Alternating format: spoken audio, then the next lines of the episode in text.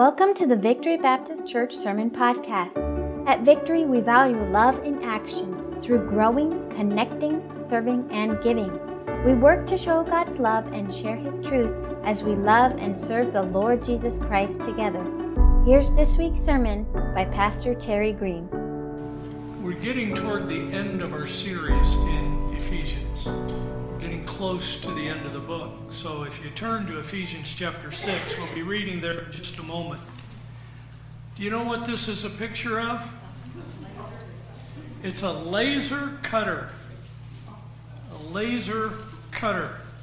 Now, uh, 30 years ago, maybe 35 years ago, the other day, I saw a magazine ad, and it said, uh, I, back then I subscribed to multiple magazines, and, and I said, you know, one magazine that was about this big, and there was a full page ad, and then I had another one that was about this big, and it was a full page ad, and, and the ad was exactly the same. This guy was saying you needed to sign up with him, you needed to pay your money to him, because he would teach you how to focus your prayers like a laser beam to get exactly what you want.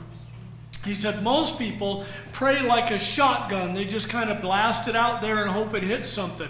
But he's going to teach them to pray like a laser beam so it can focus in. Okay, if you believe the purpose of prayer is just to get what you want, then you probably beat yourself up when God doesn't answer your prayers the way you want Him to. What did I do wrong? How, how did I not say it right? I got to get it right next time. I didn't have enough faith. How do I have more faith so that I'll get what I want in my prayer? What can I do better to, to make it right the next time? How did I not ask right? How many of you have ever prayed for something and then God said no? Yeah. And that happens. It happens in Scripture. So please listen to me right now. The way to think about prayer is not, I got to focus it, I got to faith it, I got to build it, I got to say it right so I get what I want. No, uh, please take the pressure off yourself. I want you to view prayer in a different light. I want you to see prayer the way it's presented in Scripture as conversations with God. Conversations with God. Now, when someone has a conversation, how many of you have ever had a conversation that's extremely one sided? You listen. I had a friend who loves to chat, chat, chat, chat, chat, and I was on the phone for a while, and afterward, Kathy said, Wow, you talk for an hour. I said, No, I talk for two minutes. I listened for 58. Uh, uh, but uh, some people the only time they pray is just talking to God. You know, kind of, I want this, I want that, gimme, gimme, gimme kind of prayers. But what God wants are conversations where we're talking to Him and listening to Him. God wants us to learn to pray healthfully. I want you to make note of this. Praying well is essential to your spiritual health just as much as eating well is to your physical health. To pray well is essential to your spiritual health, like eating well is essential to your physical health. So, uh, we're going to look at some of the things that Paul shares here. We want to see how we can pray well. Notice I didn't say pray right. We got to get it right. See, we need to pray well. And sometimes you're going to have phenomenal answers to prayer. If we went around this room, uh, we could come up with a thousand phenomenal answers to prayer over the course of a lifetime uh, of, of people who've been praying to God. If we went around the room a, a second time and we asked about disappointments in prayer, we could come up with a thousand again where we prayed and God didn't answer, or at least He hasn't answered yet. I often think of George Mueller, who prayed for a friend to be saved. He prayed for 52 years that his friend would be saved, and he never saw that friend saved till after George Mueller died and his friend trusted Christ.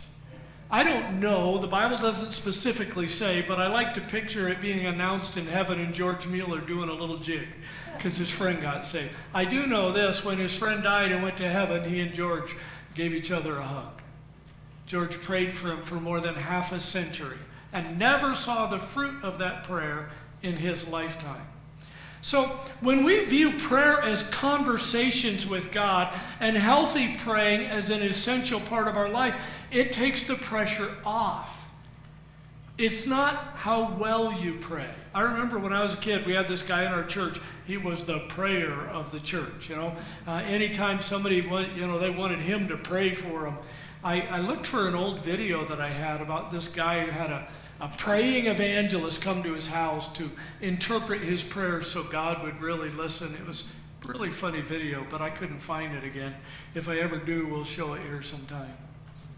But listen, you don't have to be perfect. You don't have to be great. You don't have to get it right. You have to connect with God. So the first thing is praying well requires connecting with God. Are you in Ephesians chapter 6? Uh, last week we looked at the armor of God, and it began in verse number 10, where he said, Finally, my brethren, be strong in the Lord and in the power of his might. And then he goes through to describe the armor of God. And we spent time talking about that last week. And if you missed it, you can go back to our website or our podcast and you can get it and listen to it or see it on the the video on our YouTube channel. But praying well requires connecting with God. We need to be strong in the Lord and in the power of His might. Notice he doesn't say, you got to build up your own strength. No, we take His strength, we receive His strength. So you need to be thinking about God and focusing your attention on Him talking to Him, not just talking words that you hope He'll hear. See, when somebody's up here teaching or preaching, then they're saying words that they hope you will hear. But you and I are not having a conversation. Earlier this morning, I had a brief conversation with Sherry Miller and a separate one with Jeff Miller, and I had a, a conversation with a few guys wearing bow ties, the bro bow, bow bros. They're here today. Uh, and I told them, man, back in the 70s, we wore bow ties that were big. You guys remember those? But see, we have different conversations like that. Uh, Kathy and I have had hours of conversation uh, the last couple of days because we spent time in the car together driving up to the fellowship in Scottsdale, and we talked both ways. And, and uh, uh, and we had a longer, more pleasant drive on our way back because I took the wrong road. But, um, but you know, we, we connect with God in prayer. But we're not having a conversation if we're just kind of announcing something to the room. If you're saying words and hoping God might listen, that's not actually praying. You need to consciously think about God and talk with Him, or you're not praying well. Uh, Jim Rees, when he was a chairman of our deacons here and served the Lord faithfully here for many years, and now he's serving the Lord in heaven. Uh, but whenever we would call on Jim to pray, uh, quite often people would, you call on them to pray and they immediately start praying.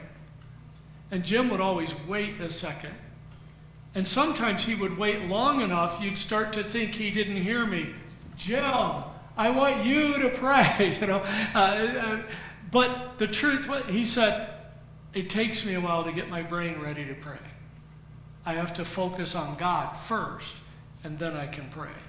And then, whenever he took a while longer than I would have taken, it didn't bother me at all. He was focusing on God. So if you're not consciously thinking about God and talking with God, then you're not praying well. You need to talk to Him and you need to listen. Now, I realize, especially for you kids, the, the dominant example of prayer that you see from people in the church, different men and women who pray in the church, you, you hear them pray and they start and then they go through and then they finish. But when I pray on my own, and I, I, talk to God and then I pause and I listen. And then I talk some more and then I listen some. And then I talk some more and then I listen some. Because I want to hear the Holy Spirit. Because sometimes God will take what you're praying for and He'll shift you over here. So instead of praying for this, you're now praying over here because you've been listening to the Holy Spirit and you realize you were focused in the wrong direction. We don't do that in church because these are public prayers. And in public prayers, we are taking all of us and we're directing us up toward God. But in private prayers, we're directing it to God and then we're receiving from God. And so uh, we're doing both when we pray. And so it should be a conversation when you're speaking, when you're listening, when you're focusing on God Himself, because you need to be connecting with God during each individual prayer. Every single time you pray, you should be trying to connect with God. Now, honestly, when I was a kid, my mom would make this meal called tomato casserole. At this stage in my life, I love cooked tomatoes. I still don't like raw ones. You know, they're great for throwing at people, although I haven't done that for 40 years. Uh, but but I, I just don't really like raw tomatoes unless they're in pico de gallo, and that's good stuff. But, uh, but I, I now like cooked tomatoes, but back then I didn't. Every single time mom fixed tomato casserole, dad called on me to pray. How do you thank God for a meal you wish did not exist? You know? He did that on purpose. So I would say words, but I didn't mean them. Because if I didn't say the words right, Dad would give me more of the stuff I hated. That was his house rule. But that wasn't real prayer because I was just saying words. So each time you pray, you need to be trying to connect with God. And you should also then be trying to live a lifestyle of prayer, being connected with God in prayer through a lifestyle of prayer. 1 Thessalonians 5:17 says, "Pray without what? Ceasing. Pray without ceasing. Don't stop praying. Keep the dialogue going." See, you know, Dan and Barbara have been married for 65 years. They didn't stop talking 20 years ago. She might wish he did. Just kidding. Oh, she liked that one, Dan. but the truth is, they have an ongoing dialogue. And that's what God wants. He wants a relationship, an ongoing dialogue with us. Daniel established the habit of praying regularly throughout his day. Jesus had the same pattern in his life when he was here on the earth. What's your pattern? Where, where does prayer show up in your life? Is it an ongoing dialogue? That's what God wants. Are there specific times of intense prayer? Yes. I mean, you know, if you're married, then you know a lot of your conversations that you have are not serious conversations. They're goofy things. They're, you're laughing about something, you're sharing something, you're, you know, but some of the conversations are very serious. So prayer requires both. We have this conversation with God. You know, we can just thank Him for the beautiful day.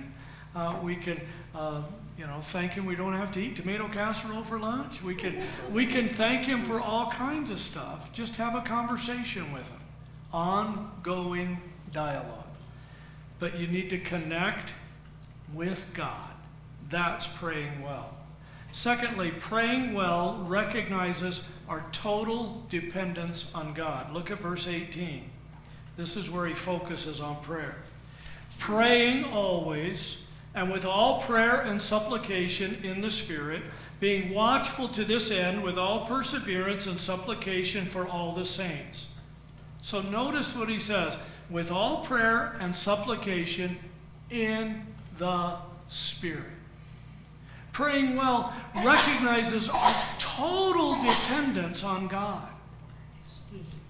We are praying in the Spirit. Prayer is by nature a recognition of our dependence on God. Now, I don't know if her parents asked Gwen what she wanted for her birthday, but I do know this. If Gwen had said she wanted a 4x4 pickup, her parents might have bought her a tiny little one that you pull back and it goes when it rolls forward. But they wouldn't have bought her a real one. Not yet. They will in a few years. but see, prayer recognizes your dependence on God. Uh, when our kids were getting to the age where they could legally get a driver's license, I always told them, you can legally drive on your 18th birthday. If you drive even one day sooner, it's by our good grace. We allow that to happen. Kids are dependent on their parents. We are dependent on God. Without God, you would not even have the capacity to pray. In fact, without God, you would not even have the capacity to breathe. Without God, you would not have the capacity to be. It is by God's grace. But with God, your prayers can make a powerful impact in your world. Praying well recognizes our total dependence on God. There's a time in the scripture when King Hezekiah pours out his heart before God, and then God, in response to Hezekiah's prayer, destroyed the enemy. Daniel prayed, and God revealed Nebuchadnezzar's dream and the interpretation of that dream. In Acts 12, the believers prayed, and God released Peter from prison. In fact, I was just, just reading that this morning in my Bible reading, and, and uh, when Peter got out of the prison, he, did, he thought it was a vision. He thought it was a dream until he was outside the gates, the last outer gate of the prison, and then the angel disappeared, and then Peter's like, oh, this must be real. Okay, but prayer of the believers did that. And I love, he showed up at the house, knocked on the door. The girl said, It's Peter. And she was so excited she forgot to open the door. People are fun. But we, we pray and we call on God and, you know, Paul prayed for direction from God, and God sent a vision of a man from Macedonia. Without God, we can do nothing. But with God, your prayers can make a powerful impact in our world. I don't remember the missionary, but I know it's an actual true story. There was a, a missionary serving in another part of the country, another part of the world, and as he was going one night, uh, he felt uh, oppressed and he was praying.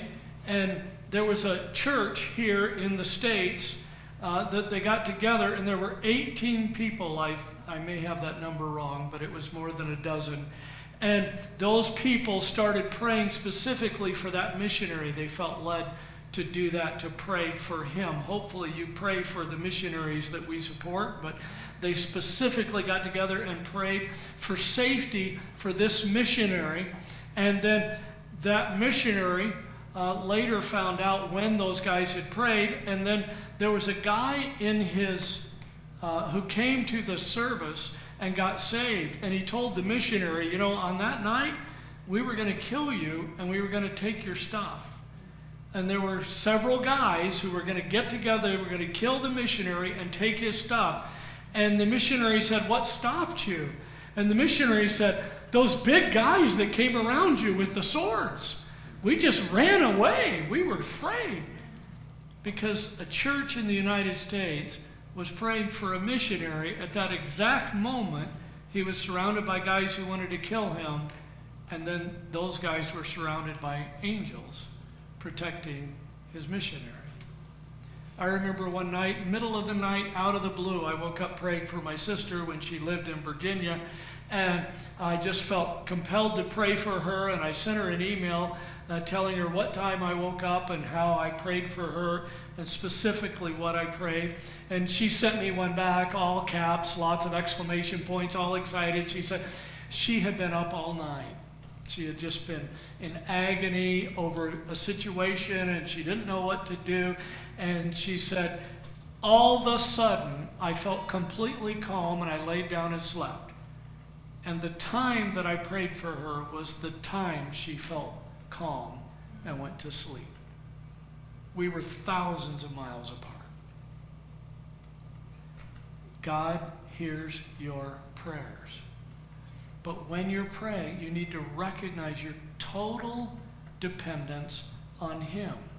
Praying well recognizes that. And in that recognizing that dependence, we're also uh, understanding His full authority and capacity to do what He desires when He desires it.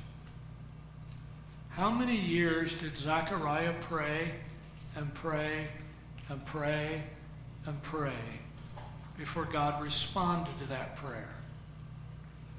And I'm sure when Zacharias is standing holding his little son, John, who would be known as John the Baptist, uh, when he was standing holding John, he did not regret having to pray and pray and pray. He was just relieved that he didn't give up. Uh, Paul prayed for deliverance, but God told him no because God would use the problem in Paul's life to actually strengthen his ministry. God is in charge.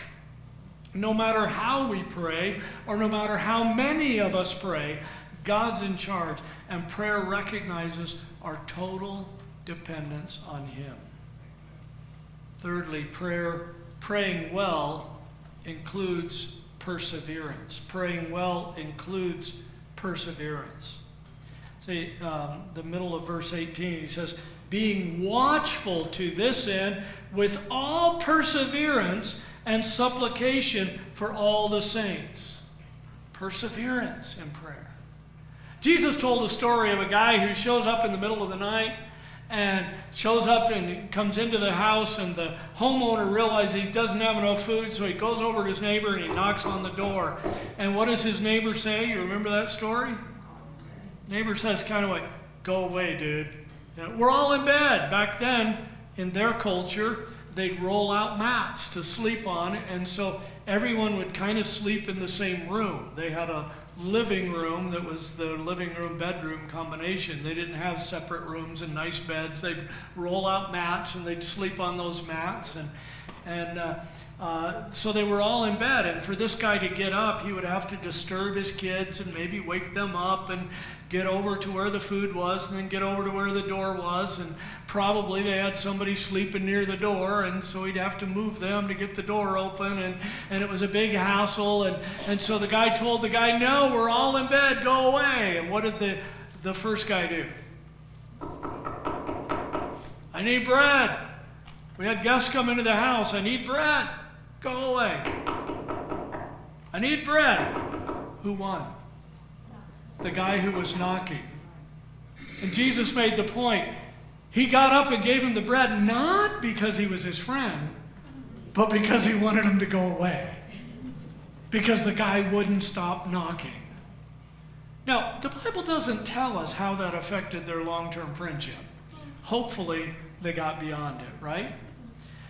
But Jesus then takes application from that story and says, We you and I, his followers, those who believe and trust in him, should persevere in prayer.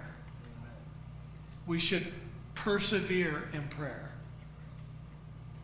So that means, as Jesus' own words, keep on asking and it will be given.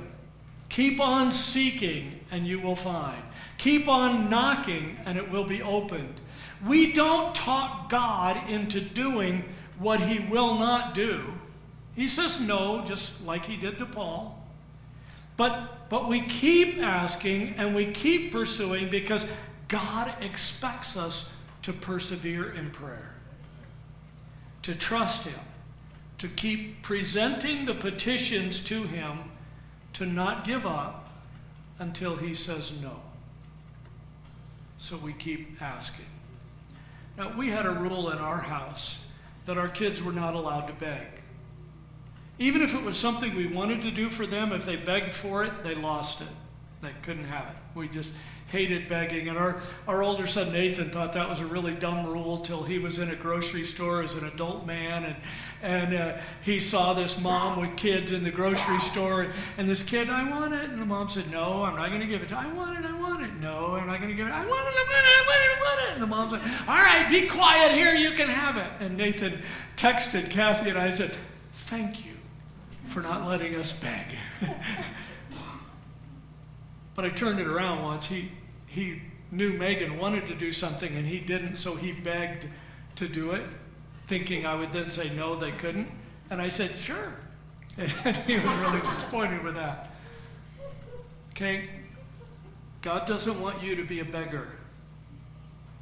Let me have it, let me have it. Please, please, please, I want it, I want it, I want it, I want it. That's not how God wants you to act.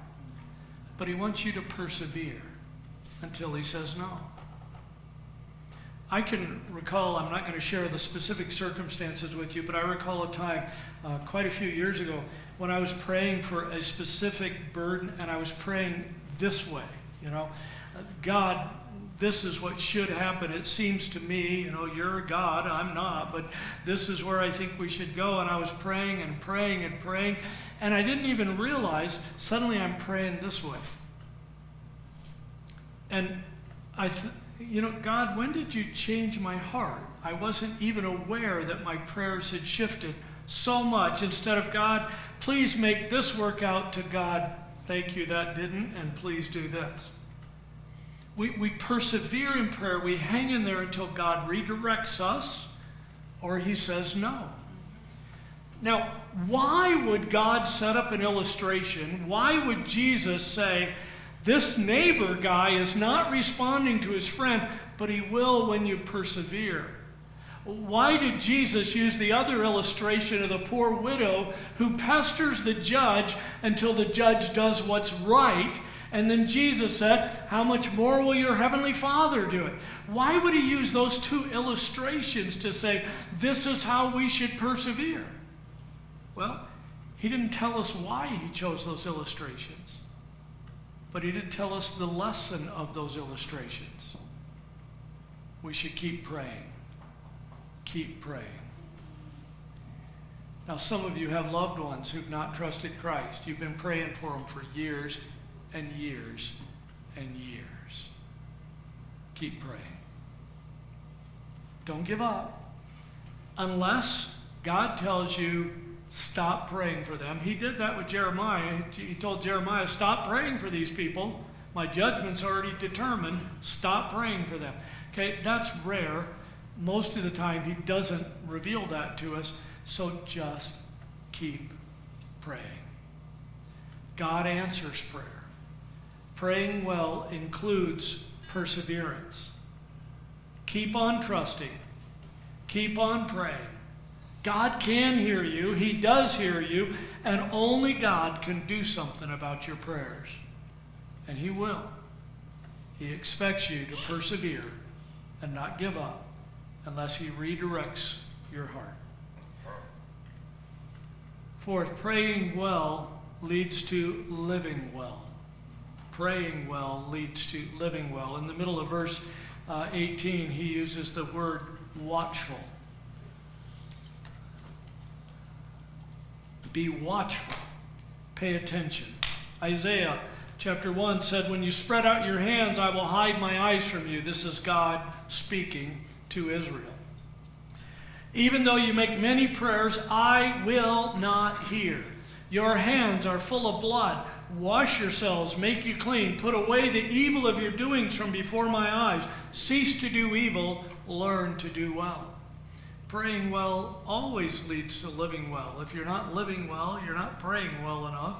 John 15, 7. If you abide in me and my words abide in you, you will ask what you desire and it shall be done to you. If. 1 Peter 3:12 says for the eyes of the Lord are on the righteous and his ears are open to their prayers but the face of the Lord is against those who do evil. James 5:16 the effective, fervent prayer of a righteous person avails much. The empty prayers of a lot of people don't make much difference because their life is not aligned with God. Right praying, healthy praying, leads to healthful living. A couple of weeks ago, we were looking at the relationship between husbands and wives, and uh, it's described in Ephesians 5, but we also looked at uh, 1 Peter uh, 3 7. And, and, and Peter was writing to husbands, and he said they needed to cherish their wives, and if they didn't, then God wouldn't pay attention to their prayers because they weren't doing what God wanted to do, so God wouldn't listen. So, praying well is supposed to lead to living well, to following God. We, we find God's will as we study the Scripture and we pursue Him and, and we learn and we grow. Uh, and so when we're praying, praying is connecting with God. We are inclining our heart toward Him. We are moving ourselves spiritually in His direction. And so when we're doing that on the inside, then the outside changes. I remember when I came home from boot camp, I started dating Kathy like three, three weeks before I went into boot camp. We started dating. I was absolutely smitten. The funny thing was, I'd been dating a couple other girls named Kathy before that. And so when I told my dad I was going out with Kathy, he didn't realize it was just one. He, he didn't know which one. He didn't really care which one. And then when he found out I'd seen her like 11 days in a row, he panicked because he thought I was giving her a, a rush and then leaving town because I had already told them I was never coming back to Tucson. And, uh, then, as soon as I graduated from boot camp, I was on the road back to Tucson to be near Kathy. But you know, before I went into boot camp, I could sit differently. After three months in Marine Corps boot camp, I came back and I'm sitting on the couch, and I, I mean, I'm sitting, my back is perfectly straight. I'm not lounging back. My hands are like that. I'm just sitting there. And Kathy said, Why don't you relax? I said, I am relaxed. well, I have figured out how to relax now. I got a re- recliner chair I can sprawl with the best of them. But see, three months of that focused indoctrination, and this was a relaxing posture. I, I can't now, but I could stand at attention for hours back then, and had to a few times. A couple times, holding a 10 pound rubber rifle out. Not because I'd done anything wrong, but because the DIs were a little weird. Okay? But see, we learn and we adapt. And because I was becoming a Marine, it changed how I sat in a chair. And when you're becoming a believer, following the Lord, it affects your life. You can't keep doing the things you used to do. There was a song we used to sing a lot in the 70s. The things I used to do, I don't do them anymore. The places I used to go, I don't go there anymore. Why? There's been a great change since I've been born again. We trust the Lord, and it changes how we respond to life.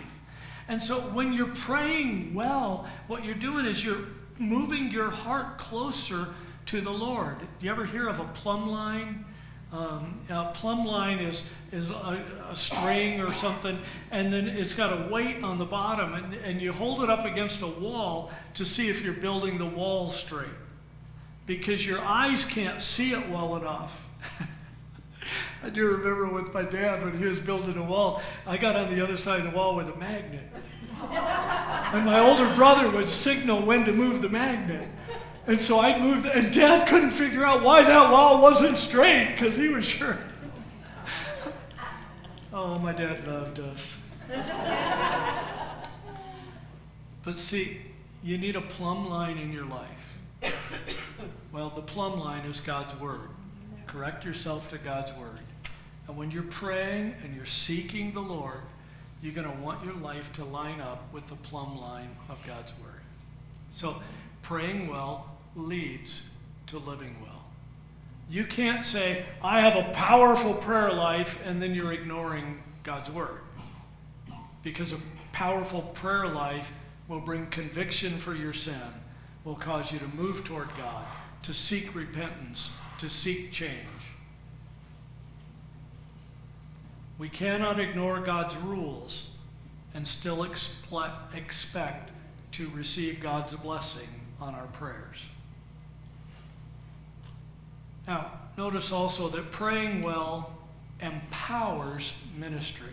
Praying well empowers ministry. These pictures of my, my older sister Denise, she's in the one picture, the one with the gray hair.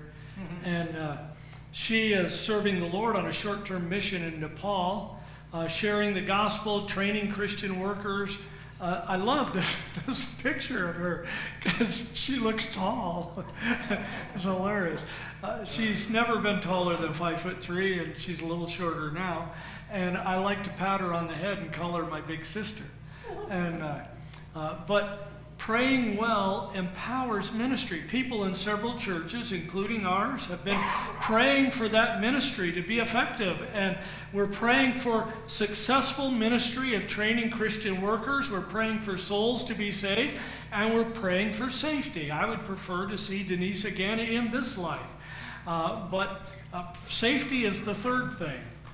The heart of the prayer is the effectiveness of her ministry there. So, in the verses we looked at last week, we focused on the armor of God and the need to have spiritual weapons in our spiritual warfare. Well, if we're to be strong in the Lord and in the power of His might, like verse 10 says, then we need to be praying with all prayer and supplication in the Spirit, like verse 18 says. And prayers Praying well empowers ministry. Look at Paul's uh, example of this, verses 19 and 20. And for me, he's asking them to pray for him, that utterance may be given to me, that I may open my mouth boldly to make known the mystery of the God. I'm sorry, the mystery of the gospel. Um, now, when Paul was saying that, prayer, we live in a relatively peaceful culture. I have preached thousands of times more than Jesus Christ spoke on the earth. If he preached five times a day through his whole ministry, I've still preached way more than he has over the course of my lifetime of ministry. But I've never been attacked physically. Oh, I've received some mean spirited comments and some nasty letters in the mail and uh, I, but I've never been physically attacked for standing up and preaching. Paul, on the other hand, was physically attacked. And so when he's saying, pray that I will have boldness, to be honest with you, it doesn't take a whole lot of boldness to stand up and preach God's word here. Because we're not in fear of our lives.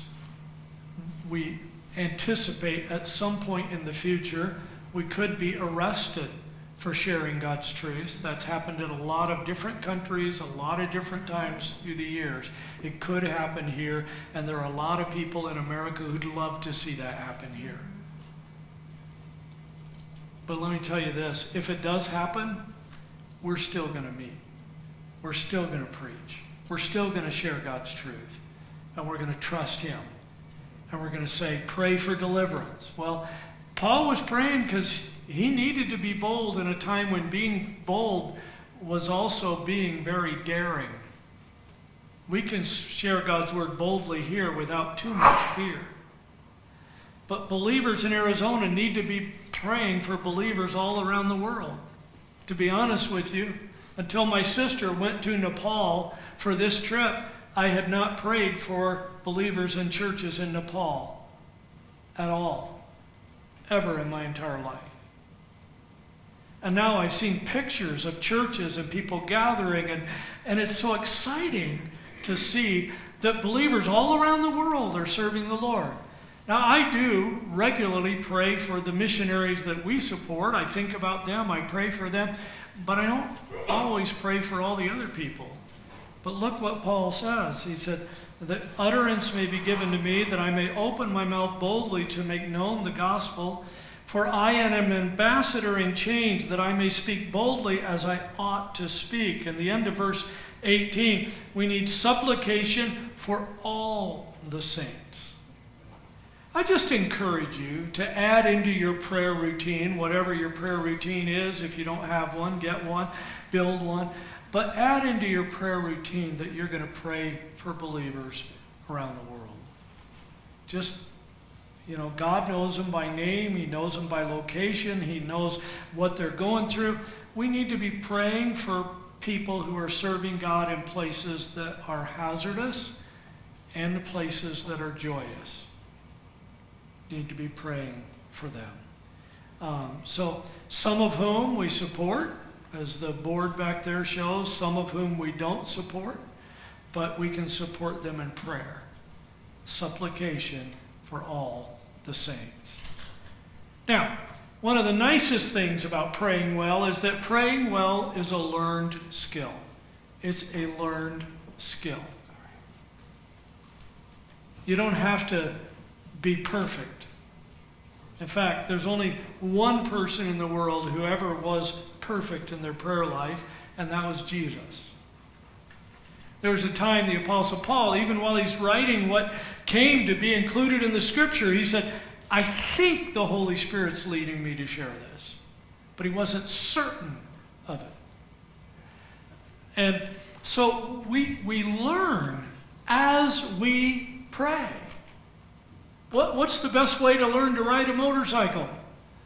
You sit in a class, you read a book. No, not even watching a YouTube video would help you. You have to actually get on the bike and try. Almost everything we do can improve with practice. I have very tight teeth. They just, it, it's, my teeth kind of squish and they're, they're really tight. And I never flossed because it was so hard to get floss in between my teeth. And I had a dentist back in Texas tell me, man, your teeth are impossible to floss. I wouldn't even try. He recommended I get a water pick. That didn't work so well. All it did was splatter the bathroom. But um, now I have a, a, new dentist, Hillary Douglas, Mark Eckhoff's wife. Some of you know her. Uh, Mark and Hillary attended here. They've moved up to Chandler. But um, I go see Hillary and I get my teeth cleaned there. And, and now I floss after every meal. I floss all the time. My son Benjamin said, I'm the only person he knows who's addicted to flossing. But, but it didn't start out that way. I started out having to work and work and work. And I, I tried, my goal when I first started flossing, I was going to try and do it three times a week. Well, that's impossible to keep track of. It's easier to do it every day than try and do it three times a week, for me anyway. For normal people, maybe not. But listen, I learned how to do it. I listened to the hygienist explain it to me, how to hold it, what to do, because my teeth are so hard. And she had no trouble doing it. So I said, What are you doing this differently? She said, Well, I'm looking right at your teeth. Stand in front of the mirror and open your mouth and try it like that. Works great. Still splatters the mirror, but. Uh, but you know what? We can learn to do anything. And we can learn praying well. We can learn it from listening to other people, but mostly we learn it by practicing and listening to God. And sometimes when you're praying to God, you get a sense of His Spirit filling you and, and you know that your prayer is really connecting with God and He's responding in love to your prayer, and it's an amazing experience, but you're not going to get that every single time.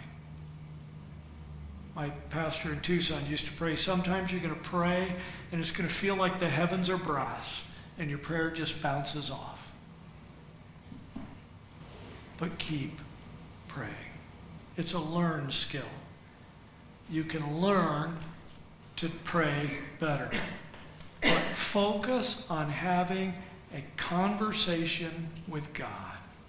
Because read this with me, this the highlighted square in here. Praying well is an essential to spiritual health as eating well is to physical health.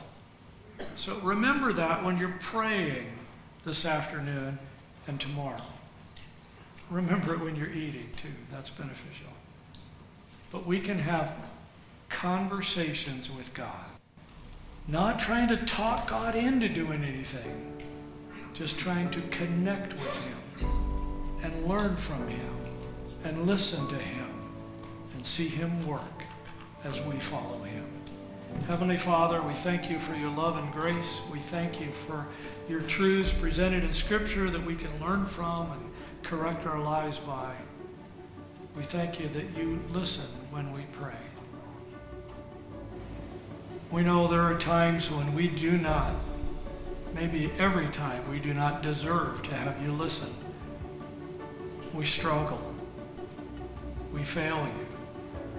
But thank you that you never fail us. We thank you for your eternal love. We thank you for the amazing answers to prayer we see sometimes.